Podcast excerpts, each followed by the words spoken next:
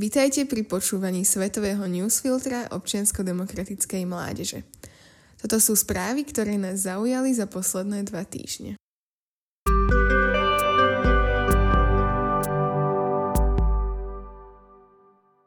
Čo je deň víťazstva a prečo je tento 9. maj dôležitý?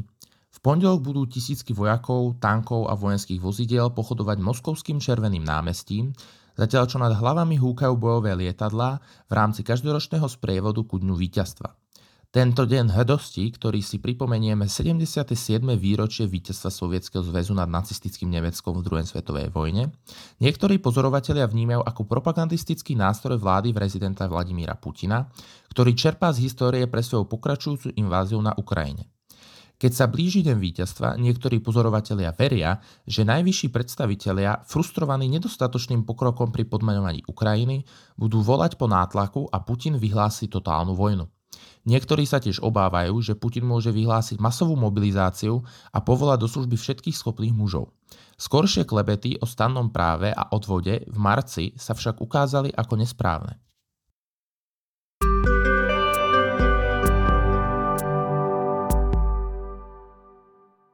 V Stredoafrickej republike sa Bitcoin stal oficiálnym platidlom.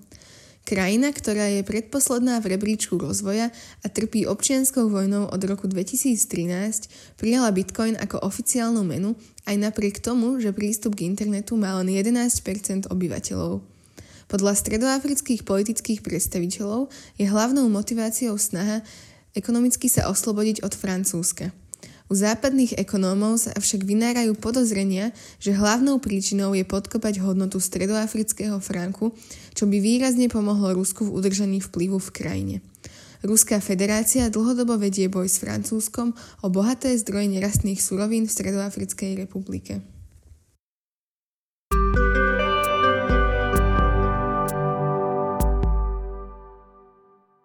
Čad opäť odložil konanie národného dialógu.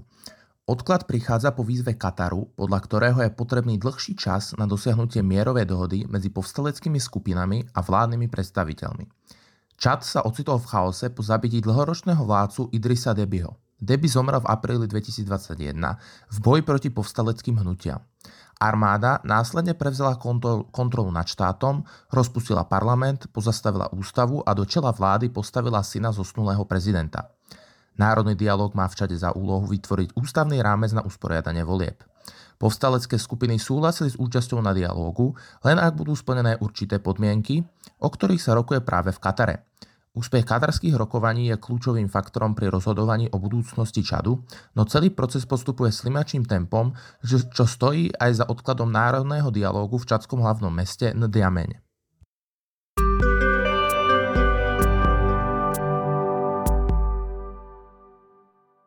Európsky parlament začal s reformou volebného zákona Európskej únie.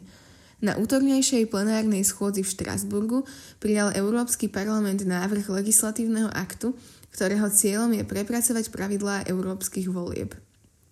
V správe sa navrhuje vytvoriť dodatočnú nadnárodnú kandidátku pozostávajúcu z 28 kresiel – Reforma zahrňa aj spojenie 27 samostatných volieb do jedných európskych volieb či voľba predsedu Európskej komisie v systéme špicon kandidátom. Po novom by mal mať každý volič dva hlasy. Jeden na voľbu poslancov Európskeho parlamentu v národných volebných obvodoch a jeden vo volebnom obvode pre celú Európsku úniu. Jednotné európske voľby by sa mali konať symbolicky na Deň Európy 9. mája – Reforma má zvýšiť viditeľnosť frakcií Európskeho parlamentu, nakoľko nadnárodní kandidáti budú môcť viesť kampaň v celej Európskej únii. Návrh sa však nestretol s veľkou podporou parlamentu, keď až 262 poslancov hlasovalo proti. O tom, či dôjde k zmene volebných pravidiel, rozhodne Rada Európskej únie, ktorá to musí schváliť jednohlasne.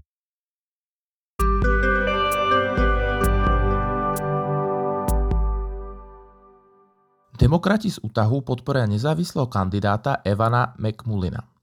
Utah je silno červený štát, to znamená, že v ňom pravidelne vyhrávajú republikáni.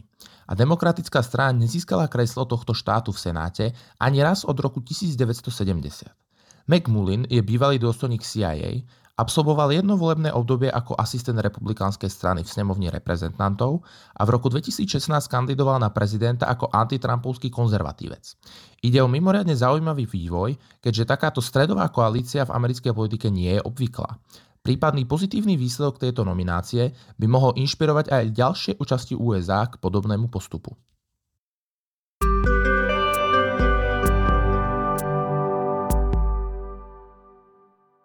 Syn diktátora je pripravený na prezidentský úrad, keďže Filipíny idú k voľbám. 6 rokov po tom, čo prehral súboj o post viceprezidenta, vyzve syn filipínskeho diktátora Ferdinanda Marcosa svoju starú rivalku Leni Robredo a tento raz obaja zabojujú o prezidentský post.